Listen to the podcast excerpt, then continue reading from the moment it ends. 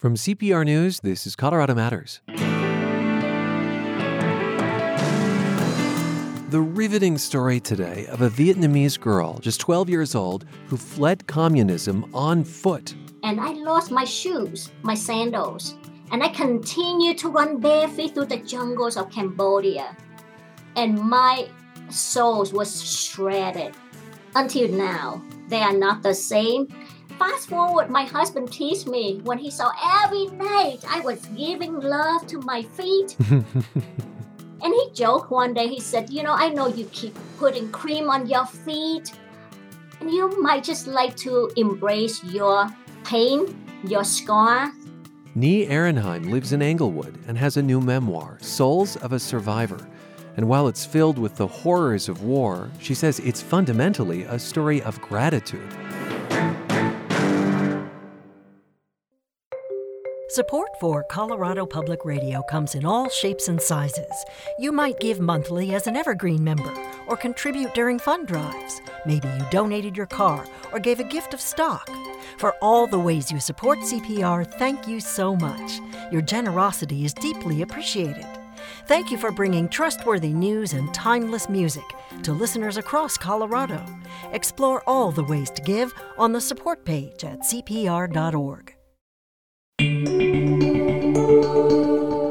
This is Colorado Matters from CPR News and KRCC. I'm Ryan Warner. A refugee story today. Our guest, Nhi Aronheim of Englewood, has navigated between two families and two cultures, and from fear to gratitude. Aronheim was born in Vietnam, where her dad was a successful doctor. But when the communists won the war and the U.S. retreated, the family's fortunes changed. Aronheim was still a child when she fled, often alone, through the jungles of Southeast Asia and finally to a new home in the United States. Her book is called Soles of a Survivor Soles Like Shoes, which she'll explain in a little bit. Nhi, thank you so much for being with us. Thanks for having me here as your guest. This is a difficult story. I mean, as we're going to hear, before you were a teenager, you'd survived enormous trauma, physical and mental.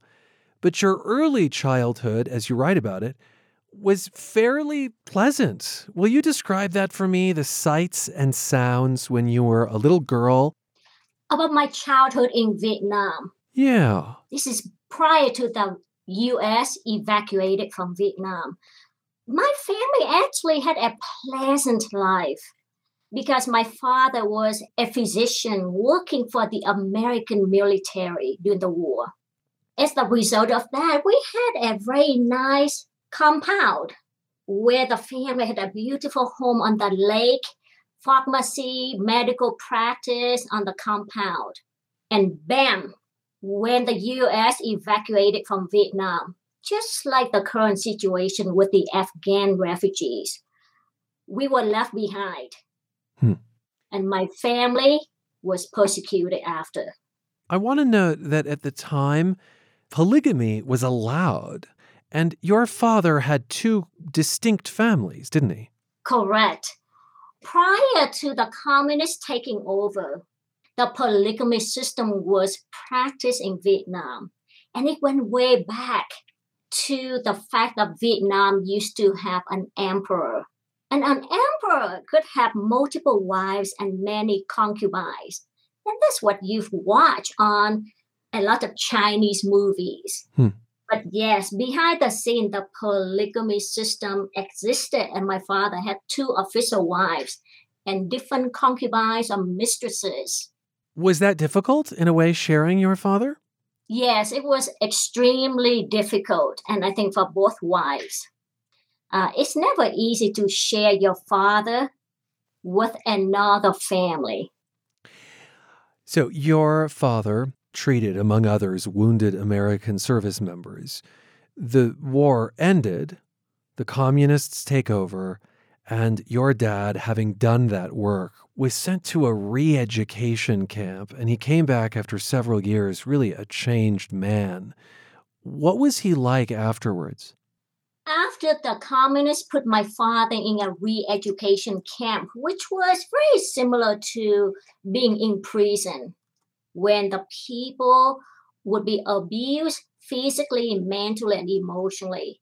By the time he came home, and he got home early because his brother, who happened to work for the Communist Party, while my father was an, an American ally, so the brothers were fighting against each other. Hmm. When my father was in the re education camp, Uncle Knife, who was a Communist Party member, put his name out there to get my father out of the camp. By the time he came home, he's no longer the father I knew. He became abusive toward his children and wife. And my mom did not want us to be in that kind of environment. And she told us that. While you were still living in your hometown, communist soldiers raided your house repeatedly, took the family's assets, and ultimately tried to move you all to a re education camp yourselves. How did you avoid that? When the communists took over our whole property, including the medical and pharmaceutical compound, my mother told us that once you get into the camp and get out, you will never be the same. Mm-hmm. The Communist Party will brainwash everybody to make the children and the people think that Americans were terrible. They were our enemies for coming to our country and occupy Vietnam. My mother knew that's going to happen, which is similar to what happened to my father. She got us to escape the re education camp on our route there. My mother bribed a bus driver to get us out. Bribed a bus driver. Yes. I wonder what that conversation sounded like. It was in the dark, it was at dinner time. She bribed the bus driver to not alert the other soldiers. She took all her five children and we snuck into a different area on the street and we caught a merchant bus A merchant bus. and we headed to the south of Vietnam, which is now Ho Chi Minh, but it was called Saigon. Right, Ho Chi Minh City. I mean, that would have been just incredibly risky for her, no? And for you. Yes, it was risky, but when you know the likelihood of what will happen to, to your own children, when you look at your husband who got out and was never the same, she took a chance. You get to Saigon, again, then Ho Chi Minh City, now essentially on the run from the law, and you're able to find a place to stay, but there's really no source of income. So at the age of 10, you had to earn money to survive. What, what all did you do? we got to Saigon, we became an illegal immigrant because going from one town in Vietnam to another, you have to report to the government. And every movement was being monitored by the Communist Party. We had to live under the radar. No money, no clothes, no food. And we figured in order to survive, all five of us children had to do whatever it would take to survive and put food on the table. And what remind me the age range of the kids? I was 10, I was the youngest one, and then the next one was two years older than me. Basically, we were two years, one, two years apart. hmm And you had to become an entrepreneur in in a way. Yes, what I had to do was I would sell gasoline on the street to the motor vehicles. I would turn into a counterfeit cigarette dealer. I was a ticket scalp. My birth mother told my children recently they wanted to make sure that the mama didn't make up stories in the book. they asked in Vietnamese and they said, What did my mother do? And my birth mom said, Your mom was a ticket scalp. They said, What do you mean? She my mom said, Oh, your mom was just so tiny. She would crawl between people's legs just to get the, to the front of the line. She bought tickets and then she went to the back of the line telling people, I can save you four hours waiting in line. I can sell you these tickets at four, three, four times as much. And that's how I make money. When you would sell gasoline, did you smell like gasoline? Yes. I had to suck up the gasoline and get the flow going to put it in, into the liter bottles. Mm-hmm. And I would sell them. I mix different qualities of the gasoline into the container and sold them at a higher price. Yes, I was terrible. I lied, I cheated so I could make money to put food on the table. Do you think that that has resulted in a certain resourcefulness for you today, albeit on the right side of the law? I I learned and I knew at that young age that it was not the right things to do. And I had to make a decision whether I could survive doing that to survive or be dead. So I had to learn to be creative, knowing that was wrong. Mm-hmm. But it taught me a lesson that I make a promise whenever I am in a situation like I am now, I will never do that again. I will never lie and cheat the way I did. Do you blame yourself or do you, do you uh, give yourself the freedom of knowing that that is what you had to do? For the longest time, I was ashamed of what I did. I never blame of what I did, but I was ashamed of what I had to do for survival. Mm-hmm. I now come to accept the fact that that was the situation I was in. And it was in a wet life and death situation. You are in Ho Chi Minh City at that point, as we've said, illegally. There's the constant danger of police raids. And there's an image from those days that comes up over and over again in your book. And it's your description of where you hid. Tell us about that. In order for us to avoid the communist soldiers, just visualize this. Imagine you earn, you work so hard to earn a living and suddenly the communist soldiers would come into your home and take over all your possession, all your belonging, the way they did when they took over my family compound. So here I was, being a counterfeit cigarette dealer, selling gasoline on the street to put food on the table. And the communists would come over. It can be at two in the morning, they would raid the home and take everything you have. And they said, What you have is now ours. At one point, my birth mother told us, You know, if you want to prevent them from taking all our possessions, the next time they get into our home, why don't one of you just jump into a toilet? And the toilet at my home is not the regular white toilet we have in this country. Mm-hmm. It was a huge rectangular hole above the sewage line. It was big enough to swallow the whole adult. And in order to avoid the communist soldiers from taking over our possession that we worked so hard to keep and make, elder sister and I would jump into the sewage with the cigarette, any belonging we had, and we held on to it. Presumably to keep it clean, to keep it above the line of. Mm-hmm. Yes, and we put all those belonging in a plastic bag. We jump in the sewage to protect it from getting soaked in sewage. That's when I told myself, I don't think I can live in this environment. This is from the lowest of the lowest that I could get to. I wonder if that's a smell, a sensation that sticks with you and that can be triggered maybe by sense or or visuals. I don't know what whether it was sense or what, but it impacted me so much that until this day, my home would have the nicest bathroom, nicest toilet available. It impacted me that much.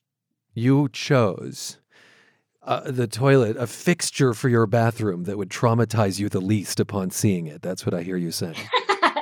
yes, uh-huh. the trauma was so bad that I made a promise one day. When I make a good living, I am going to spend my money on the bathroom. Well, eventually, your mother, and, and you've been referring to her as your birth mother. We'll explore why that's the case in a bit. But uh, your mother decides that you kids need to get out. She'll stay behind, but she has big dreams for you and a life in America. What did she envision or imagine that that would be like for you? What my mother envisioned is for her children to live in freedom. She told us, This is not the life we have, we, I want you to have. But I heard that America is the greatest country in the world. And if I can help you get to that place, whatever it takes, I will try my best to get you to America because America is a representation of humanity and love. That's what she told us. Your older brother was the first one to leave. What happened to him? My eldest brother, uh, who was 14 at the time when he escaped Vietnam, he escaped and we never heard from him again. So he went missing. Do you have theories about what happened? We think that he got killed in the ocean because a week after he escaped, my mother heard that there was the greatest hurricane, a storm in the Southeast Asian Ocean. And my mother's hair turned from black to pure white within a year. I can't imagine what the wound must feel like of never knowing truly what occurred, never having a body. Um, does that still haunt you today? I, when it comes to my missing brother, I suppressed my feeling for many, many years. I didn't deal with my feeling until I started writing the book. And I had to learn and face my past. I did a lot of crying while I wrote my book because I suddenly let my feeling come up to think about my brother because I had to, I wrote about him in my book. Let's name your brother. I think we should say his name. His name is Gu, and it's spelled C U. Your mother let you go, and how did you get out of Vietnam? After my brother escaped and we never heard from him, then the next person who left was my eldest sister. Her name is Tung. She escaped Vietnam before me, and she made it to Singapore. Now, a year later, my mother offered us an opportunity. They said, okay, I have three children left. And I have money just to have enough to pay for one kid to escape Vietnam who wants to go. and my elder siblings said, hell no, we are not going. We saw what happened to the others. And I thought about it. By then, I was 12. And I looked and I thought, I said, this is not the kind of life I want to live.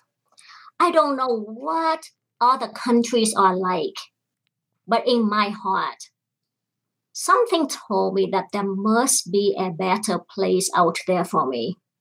So I told my mother, I said, okay, I will take a chance, I will go. And she asked me, Do you know that we will never see each other again? Do you know you might die while you escape Vietnam? I told her yes, but I'm willing to take the chance. What a conversation to have with a 12 year old Nhi. My goodness. And what a thing for a 12 year old mind to try to embrace all of that. When you have no other choice, feeling suppressed, living in that kind of environment, when the communists kept saying you are not allowed to go to school because your father was an American ally. Now we don't let you go to school. We will take over your property whenever we feel like it. When you deal with that on a daily basis, that's when my heart told me I had to leave. And this is where the title of your book comes in Soles of a Survivor. Soles spelled like the bottoms of your feet. What does that refer to?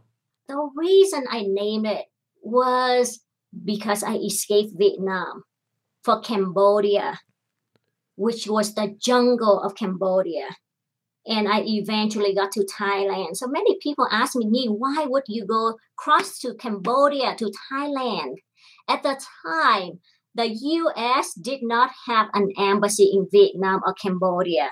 The closest embassy would be in Bangkok, Thailand. Mm-hmm. So we knew in order for me to have any contact with Americans, I had to escape to Cambodia by foot to eventually get to Thailand. And while I was in the Cambodian jungle, I faced danger. And I just kept running in the jungle when I was being chased by the Cambodian soldiers. And let's just say this is under the murdering dictator Pol Pot in Cambodia. Correct. And when I was on the street of Saigon, I was told about Pol Pot and his soldiers how they would just slaughter people and kill them. They were the ruthless, brutalist murderers. And I was in that jungle and I didn't know whether it was Pol Pot's military guys, but I was being chased by them. And I knew if I didn't run, I could have gotten killed. So I was running for my life, for all of my might. And I lost my shoes, my sandals. And I continued to run barefoot through the jungles of Cambodia, barefoot. Hmm. and my soles was shredded until now. They are not the same. And fast forward, my husband teased me when he saw every night I was giving love to my feet. And he joked one day, he said, You know, I know you keep putting cream on your feet every night. And you might just like to embrace your pain, your scars. And he said, If one day, if you ever write a book, I would name your book Soles of a Survivor because it's a living proof of your past. wow. So the title was his suggestion. Correct. It was a suggestion one night. Now, you were escaping on foot with a, a group headed all to Thailand uh, in hopes, indeed, of uh, getting to the United States. From the Cambodian jungle, the group ends up on a small boat and gets stranded on an island. How, how did you get stranded? The people, the leaders who took us out of Vietnam, they just wanted to get money, the second part of the deposit from my family. And they just wanted us to write a note to our beloved family back at home saying that we got to Thailand safely. And that's when my family would be able to pay them money. So, in order to get that note, they just push us onto the, this island and they said, okay, here you go, you're in Thailand. And we did not realize that we were not in the official Thailand, it was a deserted island. Still in Cambodia. Uh, we think it was in, I think it was in Thailand, but it Mm. was not in the mainland. So you were essentially deserted so that they could cash in quicker. Correct. I mean, this portion of the book reminds me a bit of what I imagine the start of Lord of the Flies would have looked like in real life. I mean, you're you're trying to survive now, stranded on an island. Where do you find food? How do you survive? There was no food on this deserted island, uh, no waters. So we caught water from the rain. We walked into the jungle and we found some coconut. We tried to smash the coconut open, drink coconut juice, and that's what kept us uh, alive until we got rescued by a military ship. And eventually uh, onto a refugee camp. Correct. Uh, yeah. It's a hard story to wrap your mind around, Nhi, especially, you know, I just keep wanting to remind people that you're not even a teenager yet. You're 12 at this point. I, I wonder what nights were like. I mean, did you did you rock yourself? Did you cry yourself to sleep? Did you wh- what where was there any source of solace at this time? There was no crying, Ryan. When you're in the survival mode, you don't want to let your emotion take over. And was I scared? Absolutely, I was scared of having animals coming out to us at night to eat me alive. But I didn't let that fear get over me. I kept saying, okay, let's pray to whoever it was out there that we would be rescued. And we later got fortunate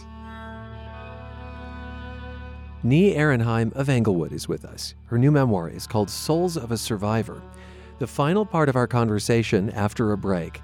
At a refugee camp, she encounters both hope and horror, then comes to America and starts her own family, a Jewish one. I'm Ryan Warner, and you're with Colorado Matters from CPR News and KRCC. What caused the East Troublesome Fire? More than a year later, we still don't know. When it comes to finding out the cause of major human caused wildfires, Colorado does worse than any other Western state. You know, you kind of pull up, look at it. If it's not super obvious, then, you know, yeah, I looked at it. But there's fires where investigators I know, nobody ever showed up. I'm Ben Markus. Read this CPR News investigative report about the cost of unsolved megafires at CPR.org. You're back with Colorado Matters from CPR News and KRCC. I'm Ryan Warner. The story is hard to wrap your mind around. At 10 years old, Nhi Aronheim is largely fending for herself, scalping tickets and siphoning gasoline to make ends meet. She's keeping a low profile because her family assisted the United States during the Vietnam War, and when the U.S. withdraws, they are enemies of the state. At 12, Nhi flees Vietnam, crosses the Cambodian jungle, barefoot much of the time, to reach Thailand, only to be stranded on an island, abandoned by the people who were supposed to protect her. Eventually, she lands in a refugee camp. Your half brother was there, and you say that he sexually abused you repeatedly. He is still alive. You've stayed in touch with some of his family members. I understand that he denies your claims to this day. Um, but this book, writing it, was really an opportunity to process a lot of what you went through. Was that true of what happened to you uh, at the hands of your half brother? Yes, uh, he molested me night after night because we all slept next to each other like fish on the floors. And there were about 200,000 refugees in the Phanat Nikhom refugee at the time. And people were in survival mode. And when that happened to me, I was so stunned. I didn't know how to behave. I knew it was wrong. Mm-hmm. But I can tell you the molestation really affected me for many years. I went for counseling even when I wrote the book. For the, my entire book, I wrote it between midnight and 5 a.m. so that I could cry without my family seeing me doing that. Um, but I I dealt with it, and I am now fully healed, and I'm thankful that I'm healed. I'm thankful to hear that. And I suppose at this point, it would be nice to talk about some of the inspirational folks you met along the way. There's a lot of hope in this book, and it is personified by heroes. The first, a woman you met at the refugee camp, a teacher. Uh, tell us about her, how she helped you. She, Bridget, was the one who saw me having bruises on my face. And she asked me, and of course, I didn't understand English well at the time, who I was with. And I kept saying I was with some people whom I escaped Vietnam with. She could tell I was being abused. And she said, if you're by yourself, would you like to go to an orphanage? It's called Minor Center, uh, which was sponsored by UNICEF. Would you like me to help you get into this minor center? Minor center, got it. Yes. And I took her advice and I just went back to the building where my half brother and his uh, other people stayed. I picked up my things, which were not much, and I followed this lady to the minor center to live with the other kids who escaped Vietnam with no parents.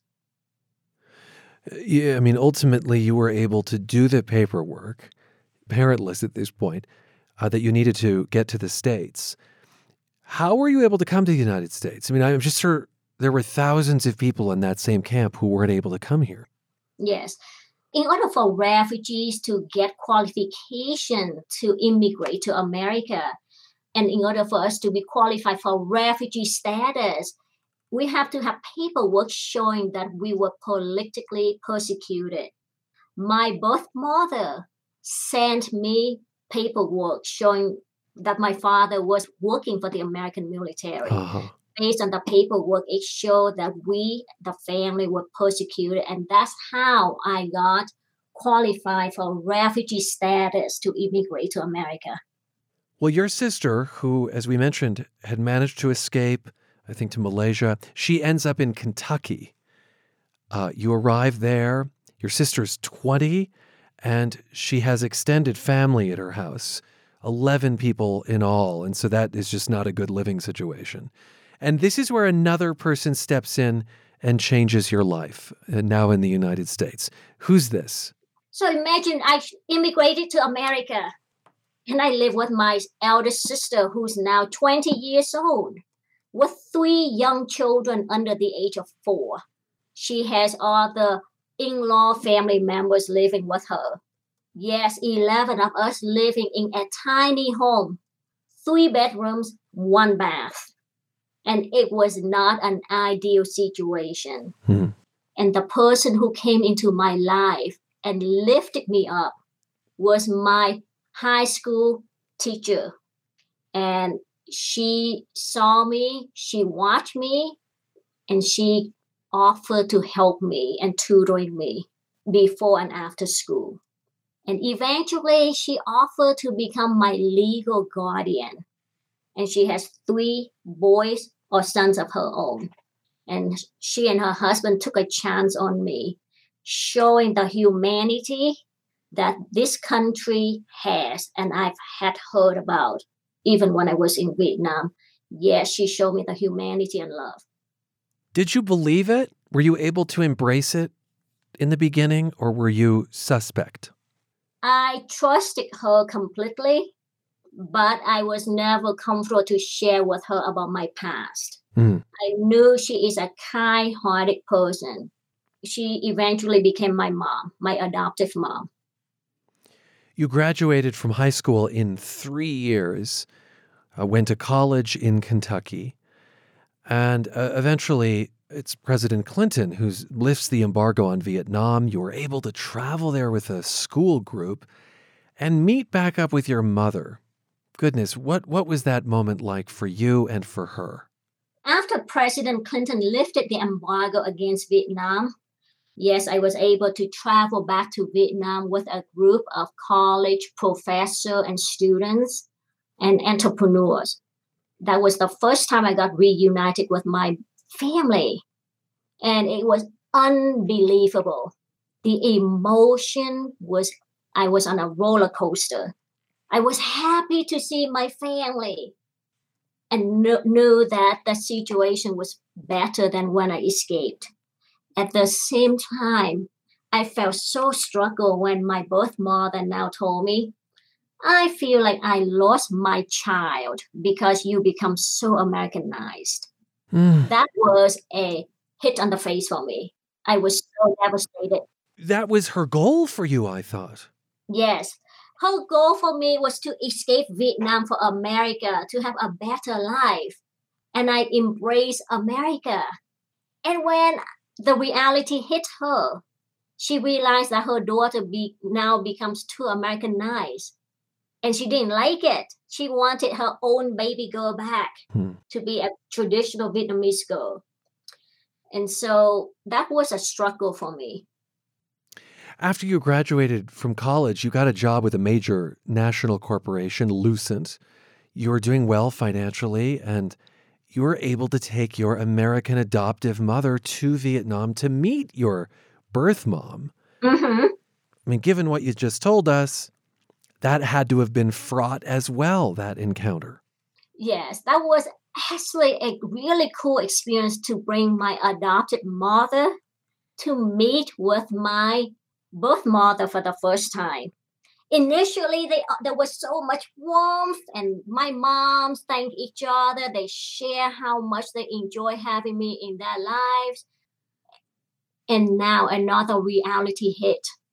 My birth mother became jealous of my adopted mom she realized I became closer and very open with my American mom. And she wished she could have that. But in a way, you know, when you don't live with somebody for all these years, it's tough to become so bonded to the person like it was yesterday. And so, like, once again, I have to deal with the internal conflict and the jealousy that my Vietnamese mom has. Yeah, and of course, I also just think of how much loss she has. That that is all a function of her loss, of you, of those years, of that time. Correct. As much as she may have saved your life and made it better. And where are your moms now? My Vietnamese mom is now in California. She's 83 years old. This is the lady who wants to live by herself. She walks with a walker. She takes a public bus with a walker going to Huntington Beach and walk the beach every morning. Hmm. And she just doesn't want to live with anyone. And what about your uh, adoptive mom? My adopted mother is now living in Virginia. She moved from Kentucky to Virginia. And you get to see her. I see her regularly. We talk almost every day. You traveled for your job and ultimately met your husband, Jeff, on an airplane, moved to Denver and married him. He is Jewish and you converted to Judaism. Why was that important to you? So, yes, I met my husband on an airplane when I was on a business trip. He was actually the first Jewish man I've ever known. I probably met other Jewish people in my life and not realizing it, but Jeff was truly the first Jewish person I've ever known. And initially, I did not want to convert to Judaism because I just did not want to convert just for the heck of get having a Jewish wedding. That's not me. Hmm. Conversion to any faith, in my opinion, is it has to come from the heart. And it took me four years to learn about Judaism before I was willing to convert. And he never, one cool thing is my husband never pressured me into converting. He said, I love you for who you are. Do it only if it means something to you. And when after I learned about Judaism for four years, I said, okay, now Judaism means so much more to me, and I'm going to convert. What aspect of it do you think? the aspect that I love about Judaism is um, is the people, the community, the culture. And the other part I love is you are welcome to challenge your belief. That it's okay to challenge and to disagree among each other. And that's what I love. Well, it occurs to me that community saved you in many ways. So it would be something you'd identify with. Yes, before we go, you are a mom, and so much of this book is about your own relationship with your mother and your siblings. And it makes me wonder what awareness your kids have of your experience and if you've tried to use it as a way to mold them. I think, in regard to my children, what I like to see with them is to have the gratitude in their lives have gratitude for what you have. And I have a challenging time just for them to understand that we have so much, we have abundance in this country. But they told me one day, they said, Mom, it's your fault. I said, What do you mean? It's my fault. they said, You know, you work so hard as an immigrant. You come to this country, you build this life for us. Hmm. You want us to have a wonderful life, and we do have it now.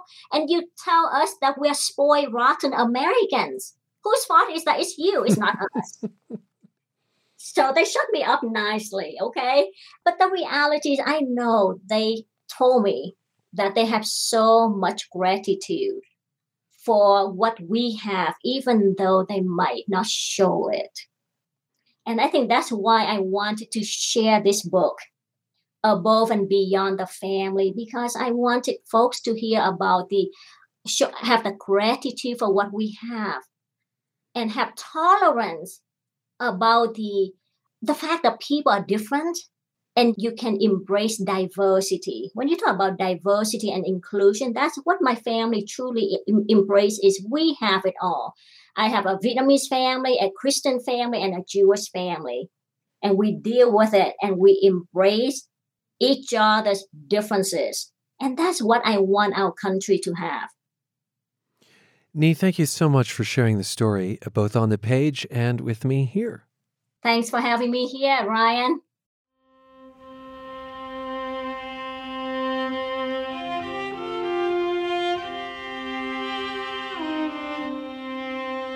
Nhi Aronheim of Englewood has written Soles of a Survivor, a memoir. Michelle P. Fulcher produced the interview, and this is Colorado Matters from CPR News.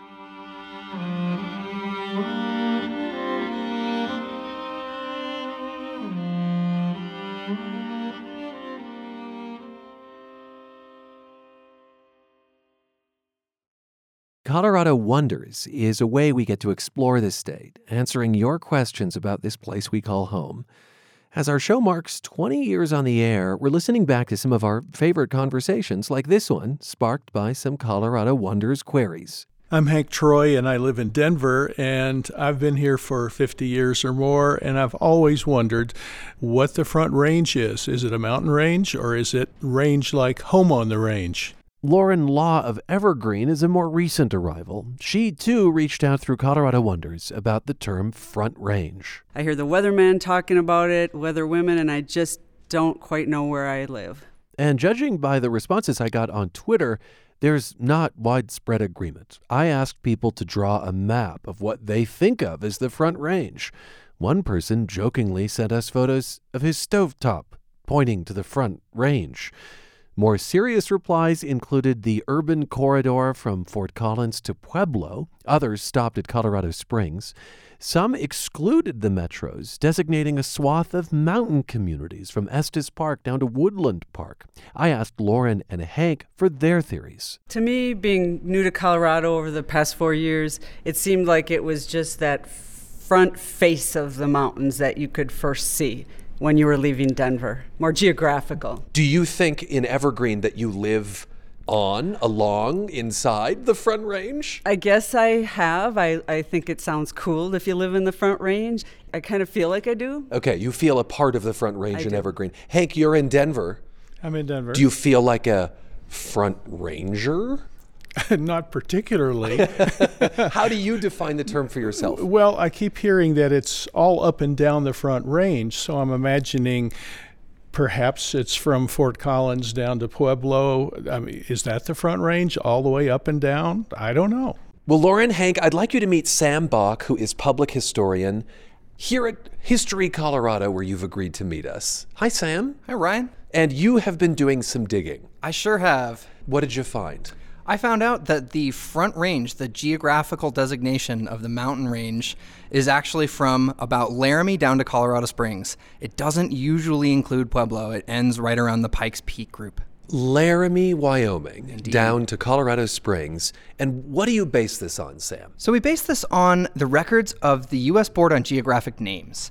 This is the group that was founded in the 1890s to put names to things throughout the country. The first use, the first official use that we could track down of the term Front Range was in the Hayden Survey from 1873. 1873. Is the Hayden Survey a kind of expedition? Yeah, this guy Ferdinand V. Hayden led this expedition to Colorado in 1873, and they really were one of the first groups to come in and put official names on things that stuck. They decided that Front Range was descriptive. If you come from the east, it's the first range you come to, it's the Front Range. Now, this is interesting. On Twitter, there was a lot of talk about the idea of the Front Range coming from an Eastern perspective. Mm-hmm. A lot of people on the Western slope, who also think the West slope is the best slope, don't love the idea of being thought of as the back range, for instance. Yeah, and I think that's a pretty common sentiment. Ari Armstrong of Westminster tweets My father, who lives in Palisade, says the west side is the front range and Denver is on the back range. Nick Johnson points out, well, the first white immigrants came from the east, so Eastern Slope Mountains, of course, became front. And Mark Kavanaugh adds that if you're from the Western Slope, the Front Range is that place that takes your water away and then takes it for granted. Uh, okay, so this expedition comes along, and that's the first reference to the term. Yeah, and they really use the term Front Range and Colorado Range interchangeably in their report. The official designation of Front Range as the name for the mountains that run from Laramie to Colorado Springs came in 1891 when the U.S. Board of Geographic Names decided that Front Range was more descriptive than Colorado Range, and so they officially designated it in that year. Okay, so this is an official term. Mm-hmm. And does it include just the foothills or also the high mountains along that stretch? It includes the Indian Peaks and Long's Peak. Those are the highest points in the range. It also includes Pikes Peak and the group of mountains that are down there. If you get a little further to the west, the mountains up by Summit County, those are in a whole different range. So, Sam, we're talking mountain range here, right? We're not talking about the range like home on the range. That's right. Yeah, it's really the geographical features, the foothills and the mountains that make up this mountain range. I think it's fair to say that the meaning of front range has grown and sort of is molded like clay by each individual. Do you have that sense, Sam? You know, I think there's a degree of that, but in the 1970s, you start seeing reporters, weather people referring to the communities, the cities along that range, that mountain range, as the Front Range. And so, 1973, the U.S. Board on Geographic Names actually gets a letter from someone living in Denver asking, you know, all these reporters and weather people are referring to this as the Front Range. Is that correct? And the board says, well, technically the term refers just to the geographic features, but you can use the term however you want. And so since then, it's really come into common use, you know, as individuals understand this region needs its own name. So that sounds awesome, Sam. You have some sort of letter, some documentation. Can we take a look at that? Yeah, so Mary Kidd of Golden wrote in to ask about this usage of the term Front Range to refer to the towns. And what she asks is Question about the location of the Front Range in Colorado. Is the location shown on your map correct? Routt County is west of what is generally considered Front Range hereabouts. And the U.S. Board on Geographic Names writes back to her and says, in effect, yes, you are correct that the boundary of the Front Range is really refers to the mountain ranges and not the communities around, and that it could be confusing to residents in the foothills west of Denver. Yes, but in thinking about this, I can't imagine someone who lives around Indian Peaks or Longs Peak or in Nederland or Estes Park thinks of themselves as living on the Front Range. So, to be extra clear, what is the northern, southern, eastern, and western boundaries of the Front Range? Yeah, so the Front Range really technically extends from about Laramie in the north to about Cañon City in the south to around Idaho Springs or even Georgetown on the west, and then to Golden on the east. Okay, Haley Littleton of Breckenridge got this spot on. She says the western edge is Idaho Springs, where the traffic starts. and she's about right. Okay. she sure is. You were raising your hands in joy, Lauren. Well, because now I know I'm just probably eight miles past Evergreen towards Idaho Springs, and now I know I live on the Front Range. You are a front Yes, ranger. Just to reflect on something Becky Boyle of Boulder told us on Twitter, in a way, this is also a cultural division. People thinking of themselves as being on the front range or perhaps the western slope. I, I think, Sam, you can answer the geographic aspect of this as an open and shut case, but the identity part feels so much more squishy to me. I think it's really up to each individual to decide whether they're from the Front Range or whether they're from somewhere else.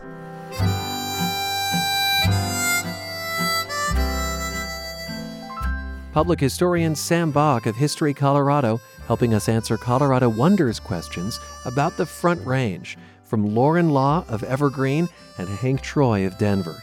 We spoke in 2020, and it's one of our favorite segments as Colorado Matters marks two decades sharing stories from across the state. What makes you wonder in Colorado? Let us know at cpr.org slash Colorado Wonders. I'm Ryan Warner, and this is Colorado Matters from CPR News and KRCC.